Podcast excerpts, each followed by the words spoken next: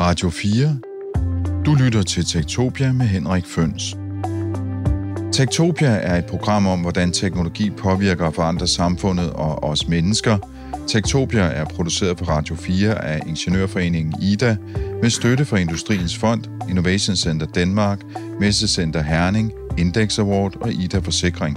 I redaktionen er Dorte Dalgaard. Mit navn er Henrik Føns, og det er mig, der bestemmer i Tektopia. Tektopia. Hver morgen så står de fleste af os foran spejlet, og så kan vi øh, se på os selv, vi kan se vores krop, og vi kan måske også føle vores krop, men vi kan hverken se eller føle, at vores krop den er blevet gennemsigtig.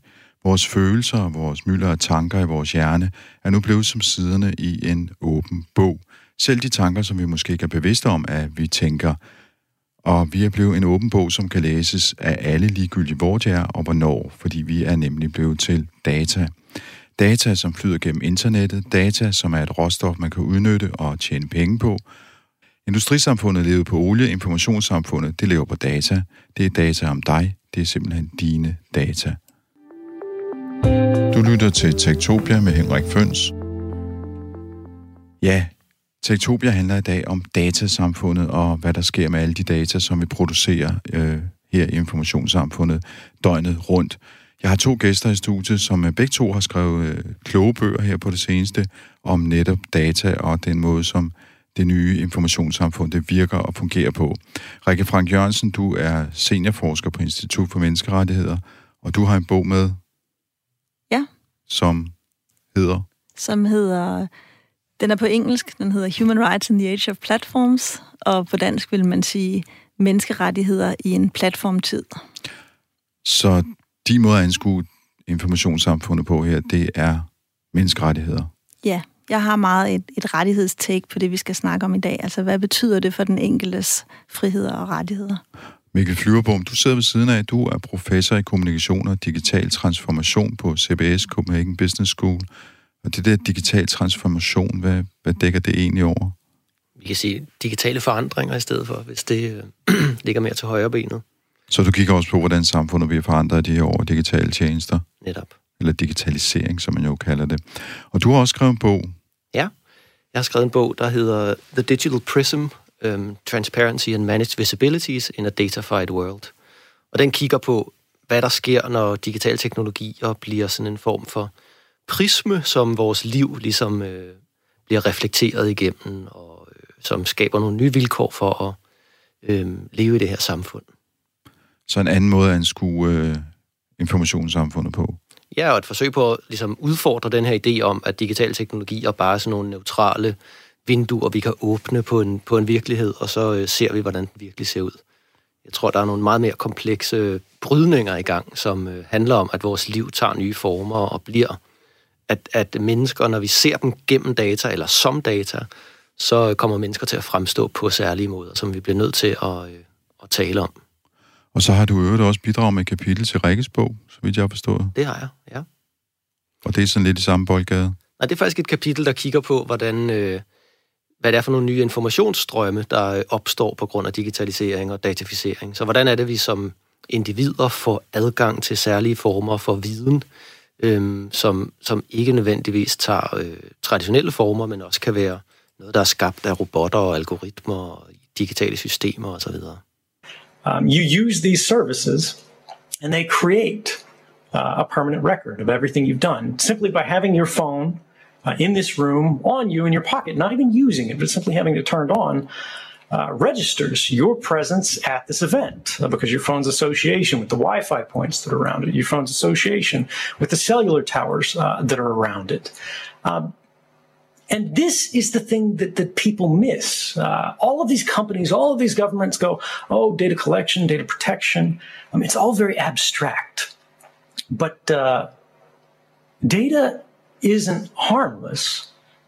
Data isn't abstract when it's about people. And almost all of the data that's being collected today is about people. Uh, it is not data that is being exploited. It is people that are being exploited. It is not data and networks that are being influenced and manipulated. It is you that is being manipulated. Uh, and right now, uh, the reason that is so uh, and the reason surveillance and collection is so much of a problem is because we have to trust everybody on the network. We have to trust everyone that we pass on this hostile path of the internet. All of the routers, all of the internet service providers that you cross. Um, if you have to trust Cisco or Juniper or Huawei or Nokia, uh, we have a problem because you can't trust any of them. They will all act in their own interest uh, rather than the public's interest broadly. Uh, whether it's a private company or a national telecommunications company, uh, it is an institution of power. Um, and our communications are vulnerable today to every single one of them until we change the model, until we redesign the basic system of connectivity in the internet. Ja, mand vi hørte her, det var jo selvfølgelig Edward Snowden, den berømte whistleblower, der øh, offentliggjorde en ordentlig bunke dokumenter fra den amerikanske efterretningstjeneste NSA tilbage i øh, 2013, som øh, afslørede, hvordan de øh, overvågede store befolkningsgrupper og også brugte det, man kalder for dataplatforme, nemlig de store amerikanske selskaber som Google og Facebook osv., som et værktøj i den her overvågning. Øhm, han er jo gevaldigt kritisk og meget sur, som man kan høre, men jeg tænker, at hvis vi skal starte et sted, så bliver vi måske lige nødt til at forklare for hinanden, hvad er det for et samfund, vi egentlig lever i i dag? Hvad er et datasamfund? Hvad er det, der kendetegner det? Hvordan er det anderledes, end det var før? Og nu kigger jeg sådan lidt, de kigger på, hvem jeg vil gerne lægge ud? Det vil Rikke gerne, kan jeg se. Ja, jeg kan godt starte. Altså noget af det, som jeg plejer at sige, når jeg skal prøve at forklare det, det er, at vi, vi lever i en tid, hvor vi drøber data overalt. Altså i, i stort set alle de interaktioner, vi har, når vi er sociale, når vi interagerer med det offentlige, når vi interagerer med familie og venner, en, på en lang, lang række af vores livsområder nu, der afgiver vi data bare ved at stå op om morgenen og chatte med vores venner og gå på arbejde og interagere med vores, øh, vores kommune, eller vores skole, eller vores læge, eller hvad vi nu gør. Der flyder simpelthen data hele tiden. Og de data, det er jo noget af det, Edward Snowden han er inde på her i klippet. Det kan godt lyde meget neutralt, når man taler om data. Når man taler om data, så er det allerede sådan, om det er sådan revet lidt væk fra den enkelte. Men de data, de handler jo om os. Det er jo data, der kan bruges til at sige noget om os og der kan bruges til at give os noget, men der også kan bruges til at tage noget fra os. Og det er, det er rigtig vigtigt at forstå, at det at leve i en datatid, det betyder, at alle de her oplysninger om os, de pludselig har fået meget, meget stor værdi, både kommercielt for de virksomheder, som udleder dem, men også politisk. Og data, det kan jo være lige fra data fra vores skridttæller til vores motion, til øh, de ting, vi deler i, på sociale medier, og måske ting, som er mere private end da. Ja. Nu snakker man jo om det, man kalder for platformsøkonomi. Øhm, platform, hvad er, det, hvad, hvad er det? Hvad er en platform? Jeg tror, en måde at forklare det på, det er måske at gå lidt længere tilbage og sige, at der er nogle øh, teknologiske udviklinger, der har gjort, at vi lever i det her datasamfund, som Rikke snakker om. Altså nogle af de teknologier, som før i tiden lå øh, sådan i periferien af vores liv, vi talte for eksempel om cyberspace på et tidspunkt, som det her område, man ligesom kunne logge ind på og udforske ting, og så kunne man gå tilbage til sit rigtige liv og ligesom logge ud igen og så videre. I stigende grad er de her teknologier jo blevet en form for ryggrad i stort set alt, hvad vi laver, så det giver ikke længere mening at tænke på øh, digitale teknologier eller internet som et sted, man logger ind og ud af igen. Så når, de, når digitale teknologier bliver den her ryggrad, som er den måde, som virksomheder opererer på, den måde, som politik langt hen ad vejen opererer på, den måde, som vores dagligliv ligesom udformer sig, så er det, vi, at vi står i en situation, hvor øh, de her teknologier får, får de her nye former for adgang til alle mulige dele, alle mulige domæner af vores samfund. Og når vi taler om platforme, så er det jo fordi, at de her teknologier og de her virksomheder, som, som har stået for den her teknologiske udvikling, de har taget form ikke af nogen tjenester, man betaler for eller logger ind på, men nogle, øh, nogle tjenester, som bliver en form for infrastruktur. De bliver nogle platforme for alle mulige domæner, alle mulige dele af vores liv. Så vi kan tale om, om platforme som sådan en, en særlig måde, som virksomheder opererer på lige nu, men det er jo også en øh, teknologisk udvikling, der handler om, at vores samfund på alle mulige forskellige måder er blevet vævet fuldstændig sammen med øh, digitale teknologier. Jeg kan måske lige sige supplerende, også i forhold til det med platform, at mange af de tjenester, vi bruger, altså hvis vi tager Twitter, Instagram, Facebook, Google, bare for at tage nogen, som, som rigtig mange bruger, så har de også talt om sig selv som platformen i mange år. Og det er jo ikke tilfældigt, fordi når du, når du hører ordet platform, så tænker du på sådan noget neutralt. Altså det er en platform, hvor du kan stå og ytre dig, eller det er en platform, hvor du kan finde noget. Så jeg tror, at det at tale om det som platform, det gør også, at, at fokus kommer væk fra det, der egentlig sker. Nemlig, at alle de her oplysninger bliver indsamlet om os. At det ikke bare er noget neutralt, som der godt kan komme til at ligge i ordet platform. Jeg kan huske tilbage for 10 år siden, tror jeg, hvor øh, Mark Zuckerberg, øh, stifteren og øh, direktøren i øh, Facebook, han begyndte at snakke om, at visionen for Facebook var, at det skulle være en platform. Og der, kan, der tænkte man jo, jamen altså, hvad er det egentlig manden, han taler om? Og det er jo netop det der med, som du siger, den er spredt sig som sådan en et spil med ud over nettet, så selvom man måske ikke har en profil på Facebook, eller måske ikke har været på Facebook, men bare besøgt en avis hjemmeside, hvor man kan like et eller andet via Facebook, så er man faktisk en del af deres dataopsamling. Men det er jo en udvikling, som, øh, som vi også bliver nødt til at tale om, altså en form for magtkoncentration, som heller ikke rigtig bliver indfanget af det her platformsbegreb. Altså, jeg tror, tallene viser, at cirka 70 procent af al internettrafik går gennem de her store virksomheder, som Google og Facebook. Så der er jo også sket den her udvikling fra, at vi havde et meget, meget stort, åbent netværk, hvor alle kunne øh, starte, sætte en hjemmeside op, eller sende filer gennem til, til en relativt koncentreret gruppe af nogle virksomheder, som, øh, som står for at definere, hvordan det her øh, digitale miljø fungerer langt hen ad vejen. Så, og det, det virker også det, du henviser til, når du siger, at vi skal ikke længere tale om cyberspace og om internet, men om et eller andet som, øh, hvad skal man sige, er mere altomfattende, fordi i cyberspace eller på internettet i gamle dage, for 20 år siden, der kunne man være knalde en hjemmeside op, og det var sådan ikke noget, der var på den måde linket sammen, i hvert fald ikke data, der blev overført. Øh, og så kunne man have det sted, som det var sådan lidt det vilde vesten, hvor man kunne knalde en hytte op, som man ville. Men i dag så er det domineret af de her meget store, øh, man kan måske, hvis vi snakker hytter i det vilde vesten, så er det her skyskraber i byer, ikke, som, mm. som ligesom er mere altomfattende.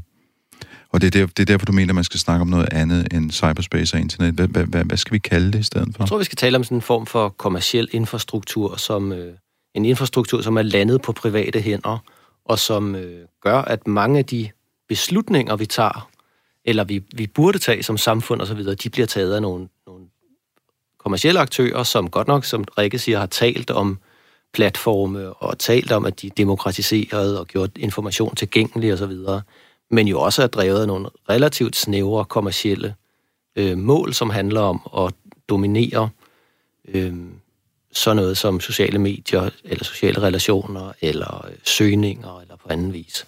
Så i stedet for at tale om, øh, om cyberspace, eller det her åbne, frie netværk, som øh, er tilgængeligt for alle, så bliver vi nødt til at tale om, at vi har nogle digitale infrastrukturer, eller en form for digital ryggrad i vores samfund, som øh, langt hen ad vejen er domineret er relativt få virksomheder, som sætter rammerne for, hvordan vi kan bruge internettet, og hvad det er for nogle forventninger, vi ligesom har øh, til, hvad det her er for et, øh, et rum eller et kommunikationsmiljø. Så jeg tror, det er vigtigt, at vi får øje på, at det kunne se anderledes ud. Altså, vi er i en fase nu, hvor vi er i gang med at opbygge hele den her infrastruktur.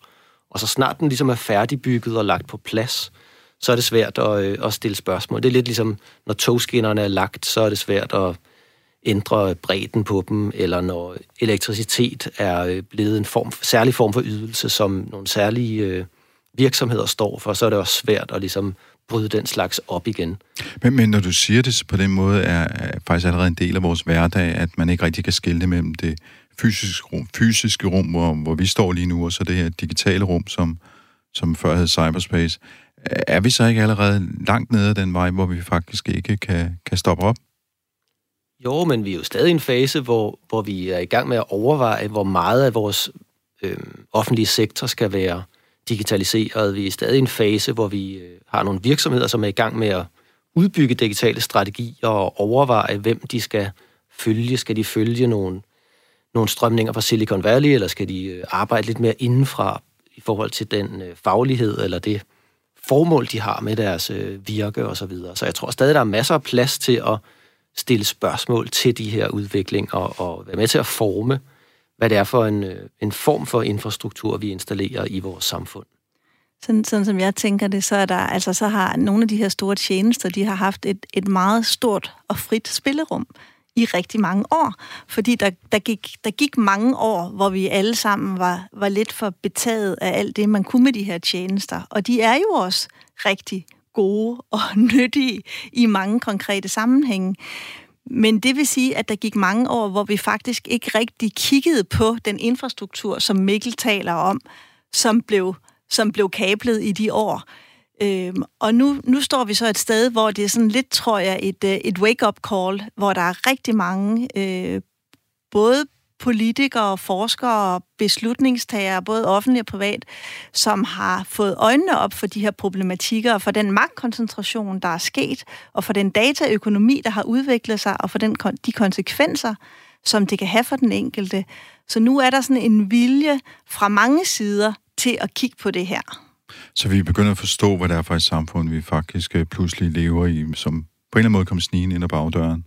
Ja, sådan ser jeg det lidt, at det er, der har været nogle få miljøer, hvor man har, hvor man har talt om det i måske de sidste 5-7 år, men sådan den, den bredere forståelse af, hvad det er, der er, hvad er det for en dataøkonomi, vi, vi har været i gang med at få opbygget, og hvad betyder det for, for den enkelte.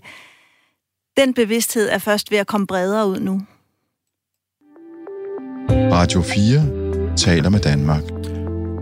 Ja, du lytter til Tektopia, der i dag taler om datasamfundet. Jeg har to gæster i studiet, Rikke Frank Jørgensen fra Institut for Menneskerettigheder, hvor hun er seniorforsker, og Mikkel Flyverbom, der er professor i kommunikation og digital transformation på Copenhagen Business School. Og vi har jo allerede hørt en enkelt bid med øh, Edward Snowden, men jeg tænkte, vi lige skulle snuppe en mere, hvor han øh, også udtaler sig på den her sådan, konference, der hedder Web Summit, som fandt sted i Lissabon for et øh, par uger siden. Og han blev interviewet øh, fra sin øh, lejlighed i Moskva, hvor han sidder i eksil. Han kan ikke rigtig øh, fysisk deltage i de her sådan, øh, konferencer, så han er altid med på sådan et, øh, et videolink, så man kan jo sige, at han ironisk nok også er blevet digitaliseret. Uh, yes, uh, these people are engaged in abuse, um, particularly when you look at a Google, an Amazon, a, Facebook. But their business model is abuse. Uh, and yet, every bit of it, uh, they argue, uh, is legal.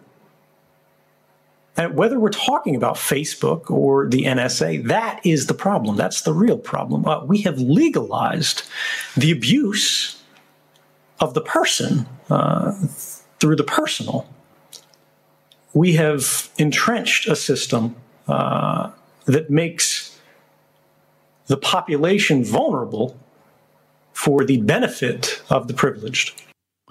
Ja, for han ikke skal stå helt alene, så har jeg faktisk et uh, klip med en uh, amerikansk internetpioner, der hedder Brad Templeton, som har været med siden de glade dage med Usenet, som det hed før vi fik World Wide Web osv. Og, og så har han været aktiv i uh, det, der hedder Electronic Frontier Foundation, som er sådan en digital borgerrettighedsbevægelse i, uh, i USA. Og så har han øvrigt også arbejdet for Google, for at det ikke skal være løgn med at lave selvkørende biler, og for Singularity University, der jo for nogen står som de ultimative svar på, hvordan øh, et øh, futuristisk teknologisamfund skal, skal opbygges. Og han har et lidt andet take på det der med Silicon Valley, end øh, Snowden har. You don't hate Silicon Valley, you love it.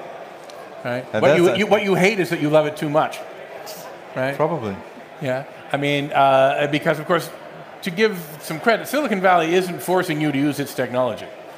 You're lining up to buy its technology right? In front of the Apple Store or getting on Google. If Google shut down, you wouldn't say, "Oh, good, Google has shut down." You'd you'd panic. Uh, and Facebook shut down. Maybe some people would say I should probably handle a day without Facebook. It's mm-hmm. true. Maybe a little bit more. No, it's a love-hate relationship. And the issue is, of course, as we love these technologies so much, we become so dependent on them that, that we fear the amount of control that that gives the companies who make them over our lives. And we also fear the fact that as what they do becomes bigger and bigger, their mistakes become bigger and bigger, and their mistakes affect and hurt more people, or even not mistakes, just unintended consequences uh, of what they're trying to do uh, can sweep Brexit votes into power and sweep crazy presidents into power. Ja, både Edward Snowden og Brad Templeton er jo for så vidt øh, enige i, at der er et problem her, Så øh, jeg tænker, vi skulle snakke lidt om, hvad er det egentlig problemet er? Du er på vej ind i den diskussion før, øh, Rikke. Ja. Øh, og du ser det jo i bogen der som, øh, hvad skal man sige, gennem en prisme, for nu at bruge øh, Mikkels ord, øh, en prisme, der hedder menneskerettigheder. Ja, altså noget af det, han er inde på her, det er jo, at en del af problemet er, at vi har den her magtkoncentration ved nogle få meget stærke platforme. Og det betyder, at, at de platforme, de kommer så reelt til at, at sætte grænserne for, hvordan vi kan udøve vores rettigheder i praksis. Så hvis du tager ytringsfriheden for eksempel, dit ret til frit at ytre dig inden for lovens rammer, eller frit at søge information, så kan du sige, at hvis nu der var, som der var i det tidlige, internettets tidlige dage, hvis der var et hav af forskellige steder, hvor vi kunne søge information, hvis der var et hav af forskellige steder, hvor vi kunne ytre os, så kunne det godt være, at nogle af dem, så ville de sikkert alle sammen have nogle forskellige rammer for, hvad man måtte og hvad man ikke måtte på deres platform. Og hvis man ikke kunne lide det ene sted, så kunne man gå et andet sted hen. Men når det sted, hvor vi indsamler information, og hvor vi ytrer os, det i høj grad er blevet koncentreret til et sted eller to steder, så bliver det pludselig rigtig vigtigt og interessant, hvordan de sætter grænserne. Fordi så betyder det, at i praksis bliver det Google eller Facebook, der bestemmer, hvilke grænser der er for min ytringsfrihed, hvad jeg må sige og hvad jeg ikke må sige, hvad for nogle informationer jeg får adgang til i hvilken rækkefølge, hvem der skal udelukkes fra samtalen, hvem der ikke skal udelukkes, hvad for nogle nyheder, der kommer først op og ikke kommer op. Så du kan sige, det, at du har den her kæmpe magtkoncentration ved nogle få aktører, betyder, at de de facto kommer til at kunne sætte grænserne for, hvordan vi som borgere kan nyde nogle helt grundlæggende rettigheder. Men hvordan spiller det ind i forhold til menneskerettigheder? Fordi de skal vel også leve op til øh, menneskerettighedskonvention og så videre? Det er sådan, at menneskerettigheder, de binder staterne. Så det er den danske stat, der er forpligtet på ytringsfriheden. Det er ikke Facebook og Google som private virksomheder. De kan frivilligt, de har nogle, de kan frivilligt sige, at de gerne vil, vil i, i vidt omfang respektere menneskerettighederne, men de er ikke bundet af konventionerne. Det er en aftale mellem, mellem stater. Og man kan så ikke tvinge virksomheder til at efterleve den, eller? Det har man i hvert fald ikke gjort indtil videre, så skulle man lovgive om det. Man kunne godt lovgive, man kunne godt indføre national lovgivning, der sagde, at en given privat virksomhed skulle følge øh, eksempelvis ytringsfrihedens grænser, men det har man ikke gjort indtil videre. Indtil videre har man sagt, for det første, så er man først nu begyndt at forstå, at det her overhovedet er et problem. Fordi for 10 år siden, så ville man bare have sagt, ja, selvfølgelig kan Facebook som en privat platform bestemme, hvad der må siges på Facebook. Hvis der er nogle samtaler, Facebook ikke vil have, så er de deres gode ret til det. Det er en privat virksomhed. Det, man er blevet opmærksom på inden for de sidste år, det er, at kombinationen af magten øh, og det, at, at så stor en del af vores offentlige debat foregår det ene bestemte sted, det gør, at vi er nødt til at sætte nogle krav til dem, som vi normalt ikke vil sætte til dem som privat virksomhed i forhold til menneskerettighederne. Og det, det er vel også der, hvor diskussionen mellem at være en platform eller et medie kommer ind. Fordi medierne er reguleret, det er platformen, ikke? Ja, du kan sige, altså de, de klassiske medier, radio, tv og så videre, de er jo under et, et ansvars- og lovgivningsmæssigt regime. Så de, de ligesom, det er blevet etableret i, øh, i årtier, hvilke pligter og regler, der gælder der. Og der, har, der er de... Øh, der er de digitale tjenester, de er, de er slet ikke inden for den reguleringsmæssige ramme. Så de er så at sige i sådan et reguleringsmæssigt, en reguleringsmæssig gråzone, hvor man så snakker om, jamen de skal, de kan udvide øh, social samfundsansvar, eller de skal være dataetiske, eller man har sådan forskellige begreber, måder man taler om, hvad de gør, men det er ikke en menneskerettig forpligtelse. Mikkel Flyrbom, du øh, snakkede før øh, også om øh, patientdata og sådan nogle ting, øh, øh, som, som jo ligger helt uden for, for hvad skal man sige, det her, øh, det, det, det her område, hvor Facebook og Google og så videre opererer i hvert fald i første omgang, medmindre man selvfølgelig via motionsapps og så videre begynder at give dem til Google, men det er måske en anden snak. Men tænker du lidt på, øh, den her platformsøkonomi, vi har set vokse frem, at den hvad skal man sige, tankesættet eller måden at behandle data og borgere på, spreder sig til andre steder i samfundet, altså til den offentlige forvaltning for eksempel?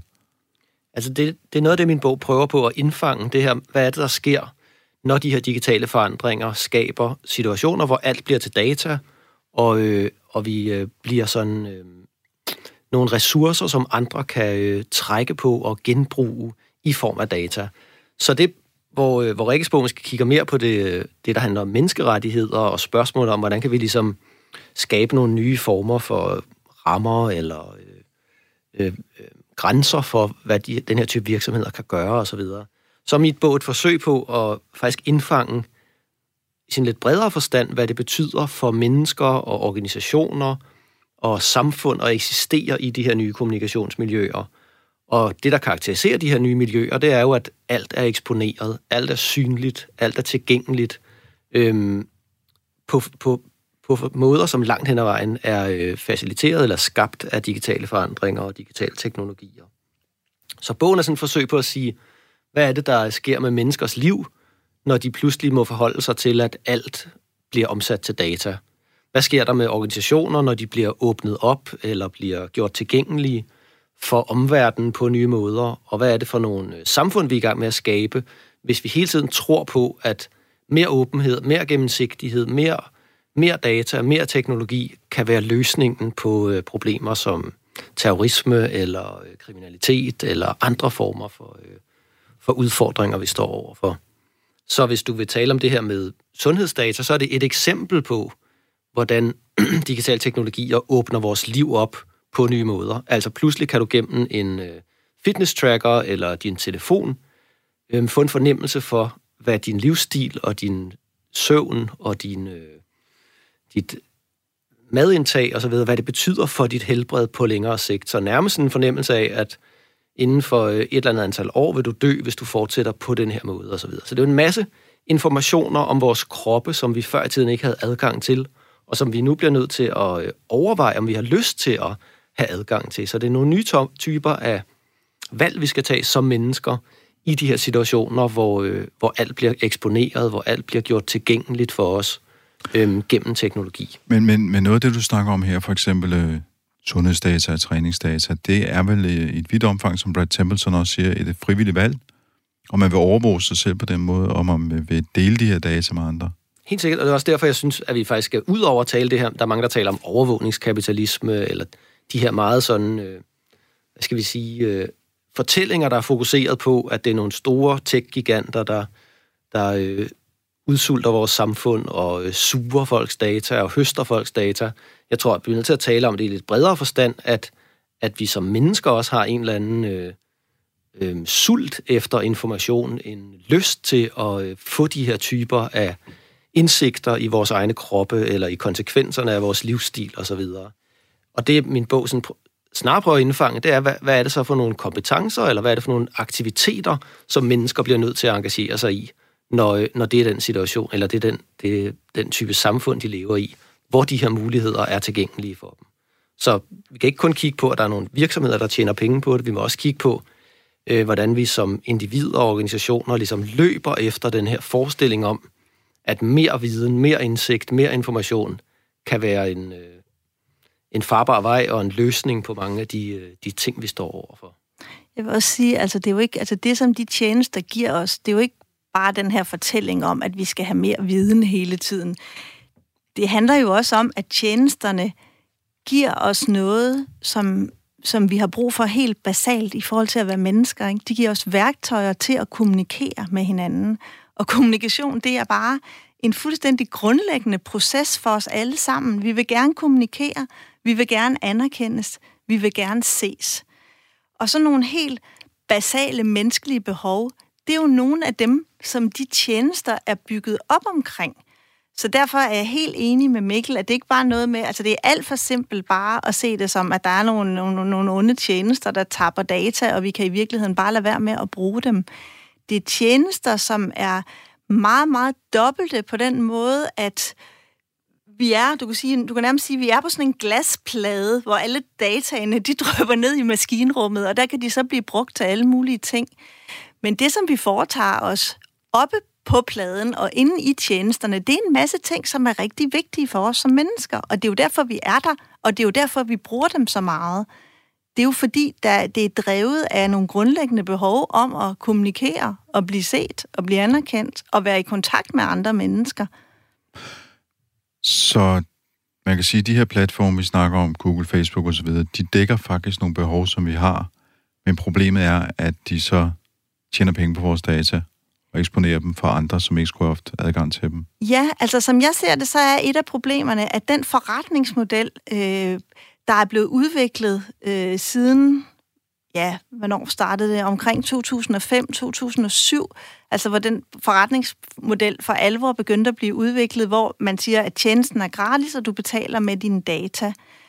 Øh, altså den er blevet så etableret nu, at at i hvert fald hvis du spørger virksomhederne, så siger de, at de kan ikke forestille sig nu at tage penge for deres tjenester, fordi folk er blevet vant til, at det er gratis.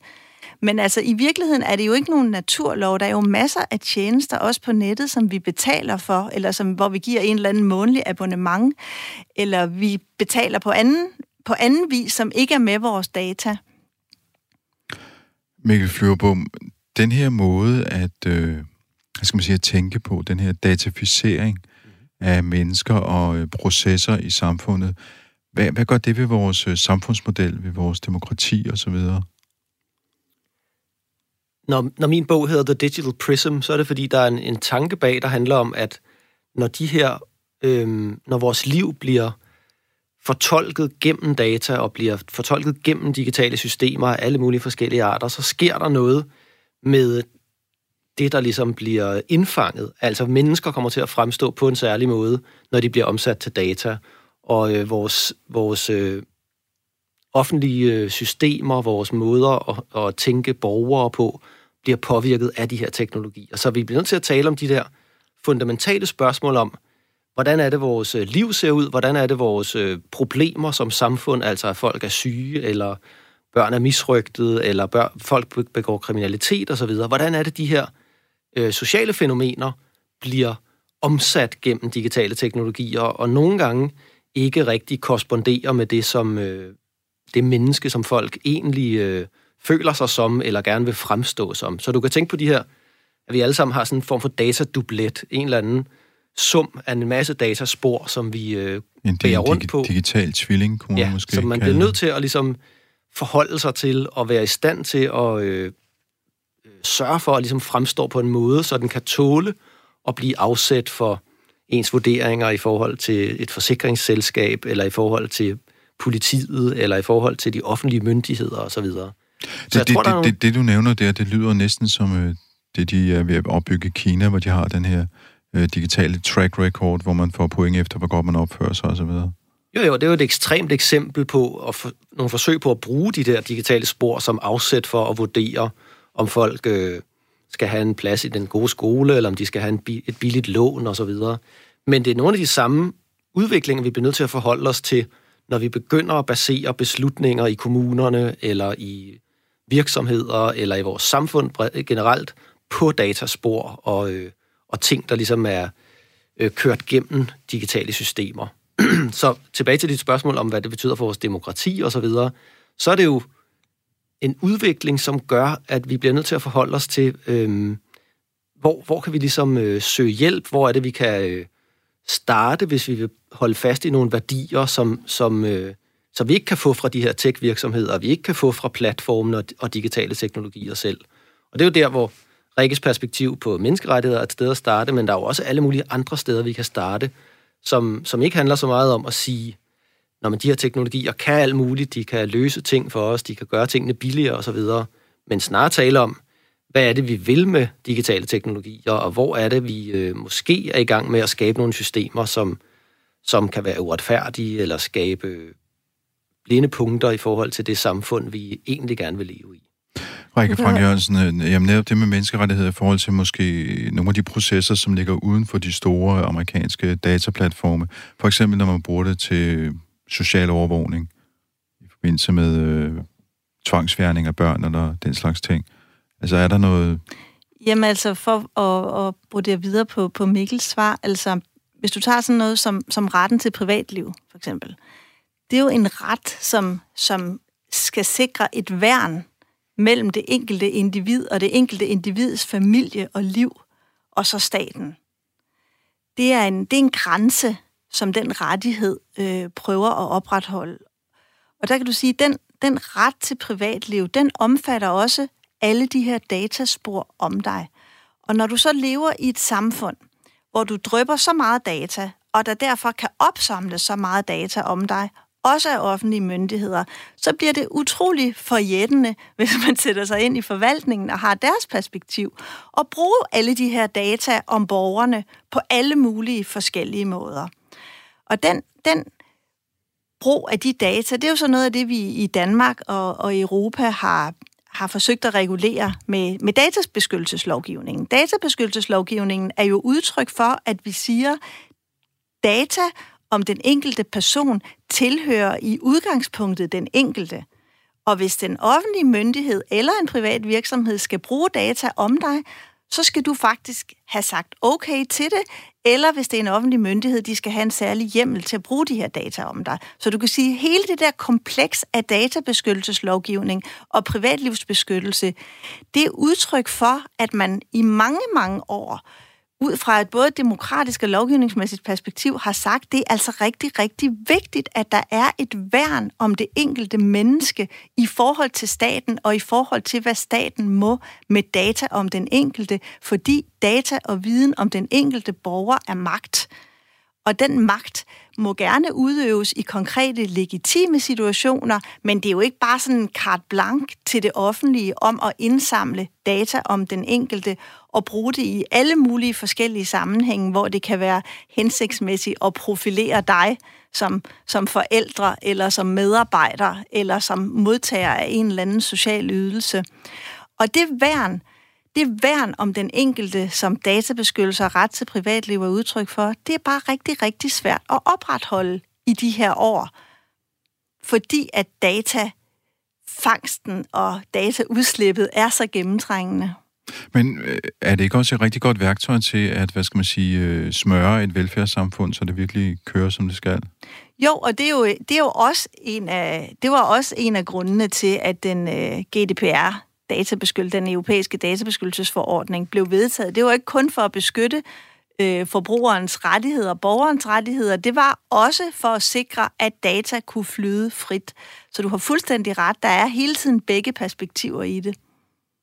Og noget af det, som min bog prøver at indfange, det er jo det her med, at det på den ene side er det fint, at vi får nogle, noget lovgivning og nogle rammer for, hvordan dataindsamling kan foregå osv., men der er også en form for uretfærdighed i, at det, noget af det i hvert fald lander på det enkelte individ. Altså det bliver individets ansvar at øh, øh, holde øje med de her spor og sørge for, at man efterlader de rigtige spor og en form for... Øh, så der sker sådan en, øh, en, en hvad skal man sige, et skift fra, at vi... Øh, har noget lovgivning og nogle, nogle rammer for, hvordan tingene foregår hen imod, at det egentlig bliver individets ansvar at sørge for at rydde op efter sig, også i digitale sammenhæng osv. Så, så jeg tror bare, at pointen er, at vi øh, på en måde ser nogle udviklinger i gang, som prøver at skabe beskyttelse, og som prøver at skabe, sætte nogle rammer for store virksomheders øh, datahøst, og nogle forsøg på at ligesom gøre folk mere i stand til at selv øh, tage værn om deres øh, digitale tilstedeværelse eller deres øh, digitale spor. Men vi står også et sted, hvor de her ting stadig er rimelig, øh, hvad skal vi sige, ikke særligt velfungerende, ikke særligt i stand til at løse de problemer, som vi, øh, som vi står overfor. Så det er noget af det, som begge vores bøger, tror jeg, peger på, at de, de løsningsforslag, forslag, vi får lige nu, og de svar, vi får på de udfordringer, vi står overfor, matcher ikke helt problemets størrelse. Lytter til Tektopia med Henrik Føns. Uh, is GDPR the correct solution? Um, I, I, think no, and I think the mistake that it makes is actually in the name. Uh, the gen- General Data Protection Regulation uh, misplaces the problem. The problem isn't data protection, the problem is data collection. Um, regulating the protection of data presumes that the collection of data in the first place was proper, that, that it was appropriate, that it doesn't uh, represent a threat or a danger, that it's okay to spy on everybody all the time, whether they're your customers or whether they're your citizens, so long as it never leaks, so long as only you are in control of what it is that you've uh, sort of stolen from everybody. Um, and I would say not only is that incorrect, uh, but if we learned anything uh, from 2013, it's that eventually everything leaks. It's a bad strategy. What I'm saying is that it's not a solution. What I'm saying is that it's not the good internet that we want. Because even though the GDPR does propose, I believe, uh, 4% of global revenue fines for internet giants, um, today those fines don't exist. Uh, and until we see those fines uh, being applied every single year uh, to the internet giants, until they reform their behavior uh, and begin complying not just with the letter but the spirit of the law, uh, it is a paper tiger. Um, and I think that actually gives us a false sense of reassurance uh, because these companies that are the ones who that fine is most threatening to uh, are also the ones with the most lawyers uh, who are able to undermine uh, the meaning of that law the most effectively. Ja, det var også Edward Snowden igen her, som øh, på den ene side synes, at GDPR-lovgivningen er fin, men måske ikke nok, som han siger. Øh, man kan måske også sige, at hans kritik er en lille smule skæv, for den går mest på de store amerikanske dataplatforme, men ikke så meget på det, du snakker om før, Rikke Frank Jørgensen, hvordan man bruger data i et velfærdssamfund, hvor, hvad skal man sige, man bruger det på flere forskellige måder, jo man skal kunne udveksle det på flere forskellige måder. Ja, plus at øh, databeskyttelsesforordningen, som jeg godt kan lide at kalde GDPR, så vi prøver at, at sige det på dansk, selvom det også er et langt og mystisk ord. Øh, vi kan også bare kalde det den nye databeskyttelseslov, øh, er jo også altså juridisk meget kompleks. Så hvis man sidder og er en offentlig myndighed, øh, så er der også nogle forskellige måder, at man kan, man kan komme rundt om, om de regler, øh, hvis man har nogle, hvis man gerne vil samkøre nogle forskellige oplysninger. Så jeg er, da, jeg er enig med ham i, at, at øh, vi kommer kun et stykke vej med de regler, og for øvrigt så ved vi ikke særlig meget om håndhævelsen af dem endnu, fordi vi har jo stort set ikke nogen sager endnu. Det jo, var jo først sidste år, de trådte i kraft.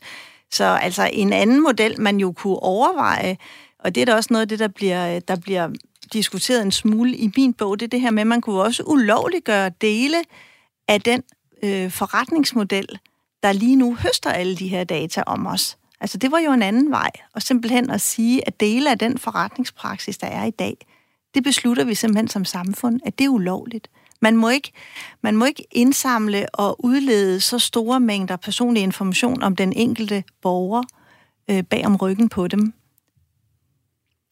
Mikkel Flyverbom, øh, du var på vej sådan lidt før ind i noget, der lignede et bud på nogle løsningsmodeller. Mm-hmm. Altså Kunne på den ene side, lidt mere for dem? Helt klart. Altså vi står et sted, hvor øh, der begynder at dukke heldigvis en masse løsninger op. En masse forsøg på at sige, øhm, de her problemer med persondata kan vi løse gennem den type lovgivning. Vi kan opbygge nogle institutioner, som kan beskytte borgerne, beskytte forbrugerne.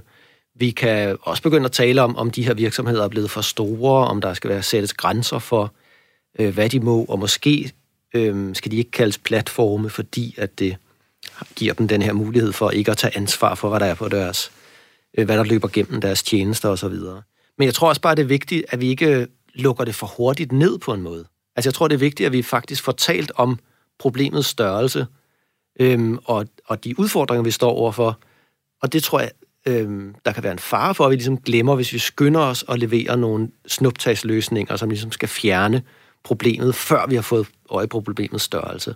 For eksempel i den sammenhæng er der den her diskussion om en mærkningsordning, ligesom vi kender fra øh, et økomærke eller en smiley-ordning på, på restauranter, at så kan virksomheder, der er gode til det med dataetik og gode til det med datasikkerhed, de kan få det her mærke, og så kan forbrugerne egentlig slappe af og bare øh, bruge de her tjenester osv.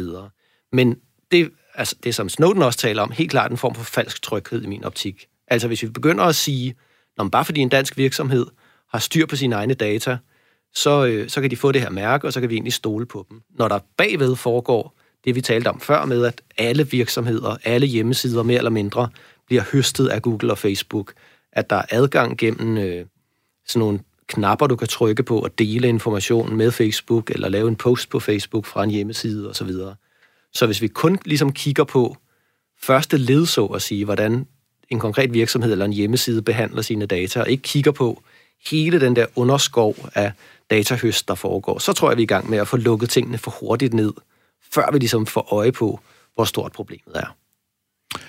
Hvad med værktøjer, som kan hjælpe den enkelte? Altså, jeg bruger sådan nogle krypteret e-mail og VPN-services og hvad det ellers hedder, så man ikke kan se min trafik på nettet, hvor jeg er henne. Og et andet sted i det her interview, som Snowden lavede på Web Summit, der henviser han også netop til krypteringsløsninger.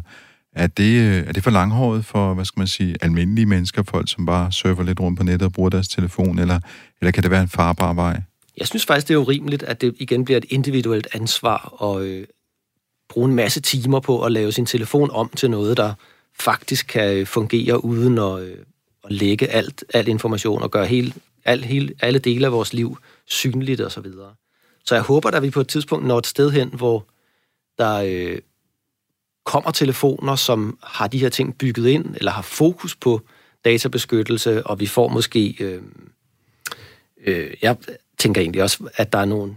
Når vi taler om, om digital teknologier som en form for infrastruktur eller ryggrad i vores samfund, så kunne man også godt forestille sig, at man så på databeskyttelse som noget, som staten leverede som en form for velfærdsydelse. Altså at vi faktisk fik en sikker e-mail, ligesom vi har øh, andre tjenester fra, øh, fra vores, øh, fra vores øh, velfærdssamfund, så at sige. Så der, jeg, jeg tænker, at der på sigt måske kan blive nogle løsninger, som øh, bygger de her ting ind, og som gør det naturligt, at man øh, er beskyttet, når man bruger sin telefon, og når man går på internettet og besøger en, en offentlig hjemmeside osv.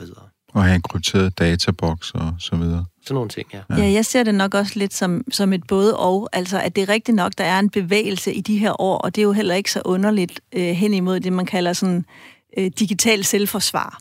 At den enkelte i virkeligheden gør forskellige foranstaltninger for at beskytte sig selv.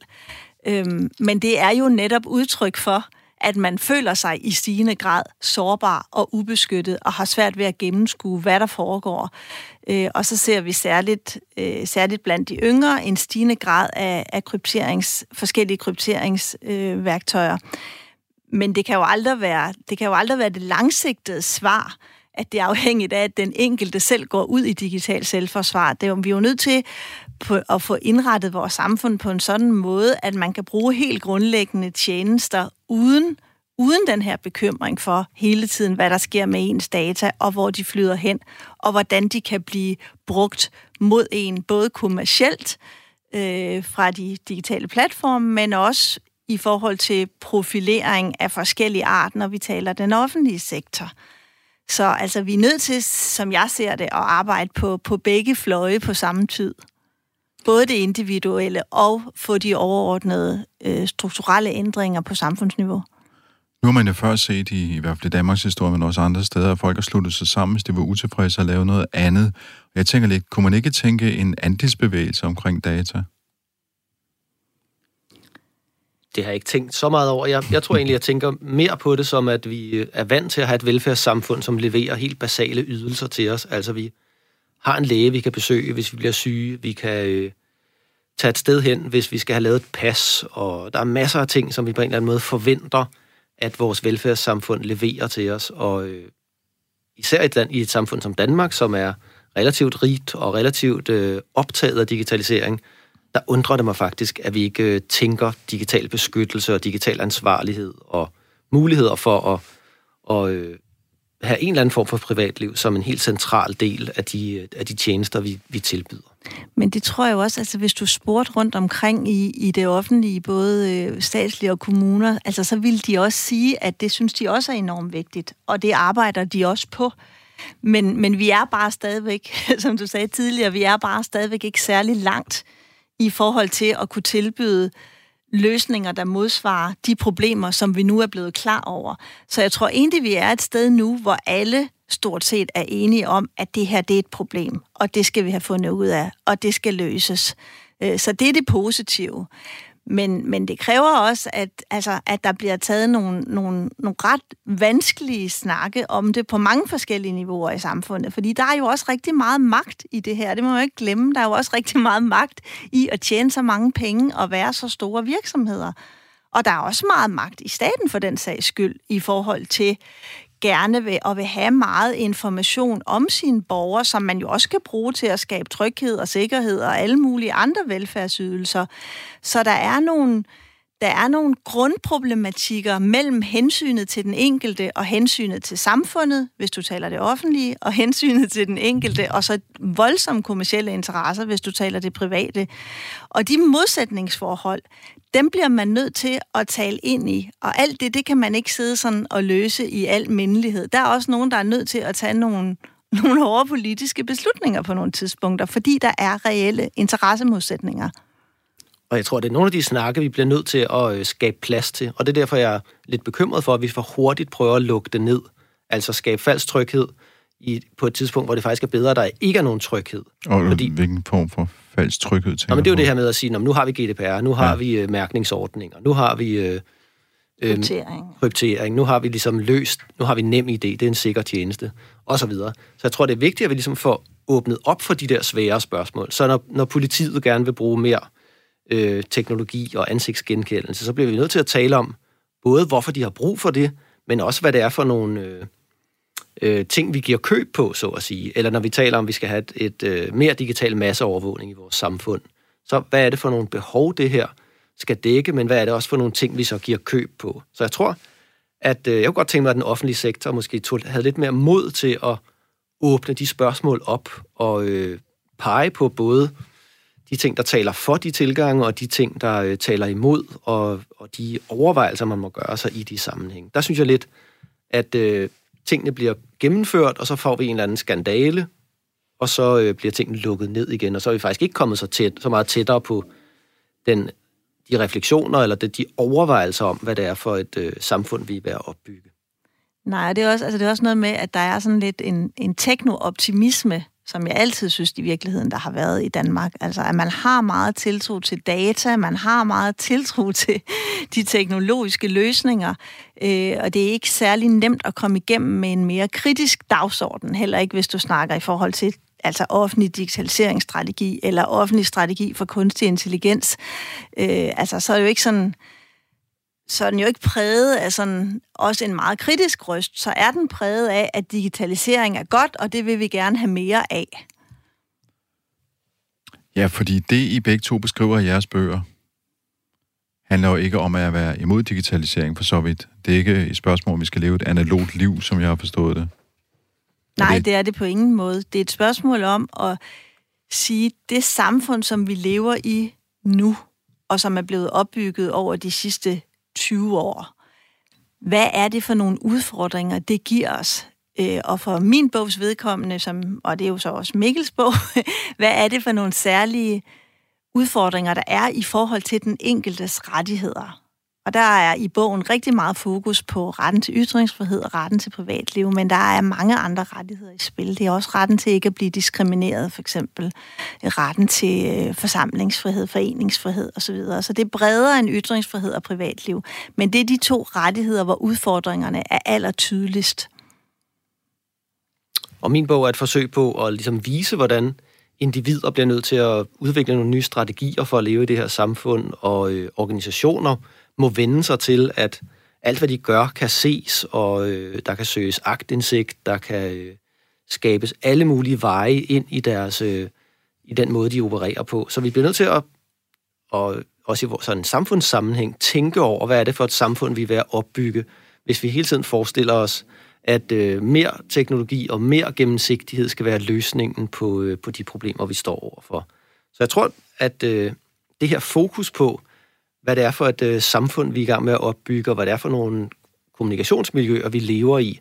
Det kan i hvert fald være et afsæt for at øh, blive bedre til at komme med de løsningsforslag, og måske heller ikke tro, at vi kan løse dem øh, på den korte bane, fordi nogle af problemerne, eller nogle af udfordringerne er så fundamentale, at de øh, nok kommer til at kræve indsatser på alle mulige fronter, altså uddannelse, øh, lovgivning, øh, individuelt ansvar, virksomheders ansvar, nogle, nogle nye måder at tænke den rolle, som øh, platforme har i vores samfund osv.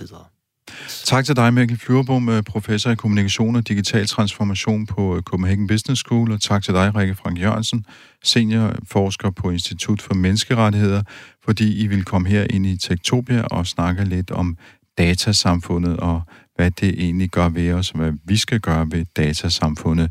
Jeg hedder Henrik Føns, jeg er tilbage med Tektopia hver eneste søndag kl. 13.05 her på Radio 4 på Genhør. Radio 4 taler med Danmark.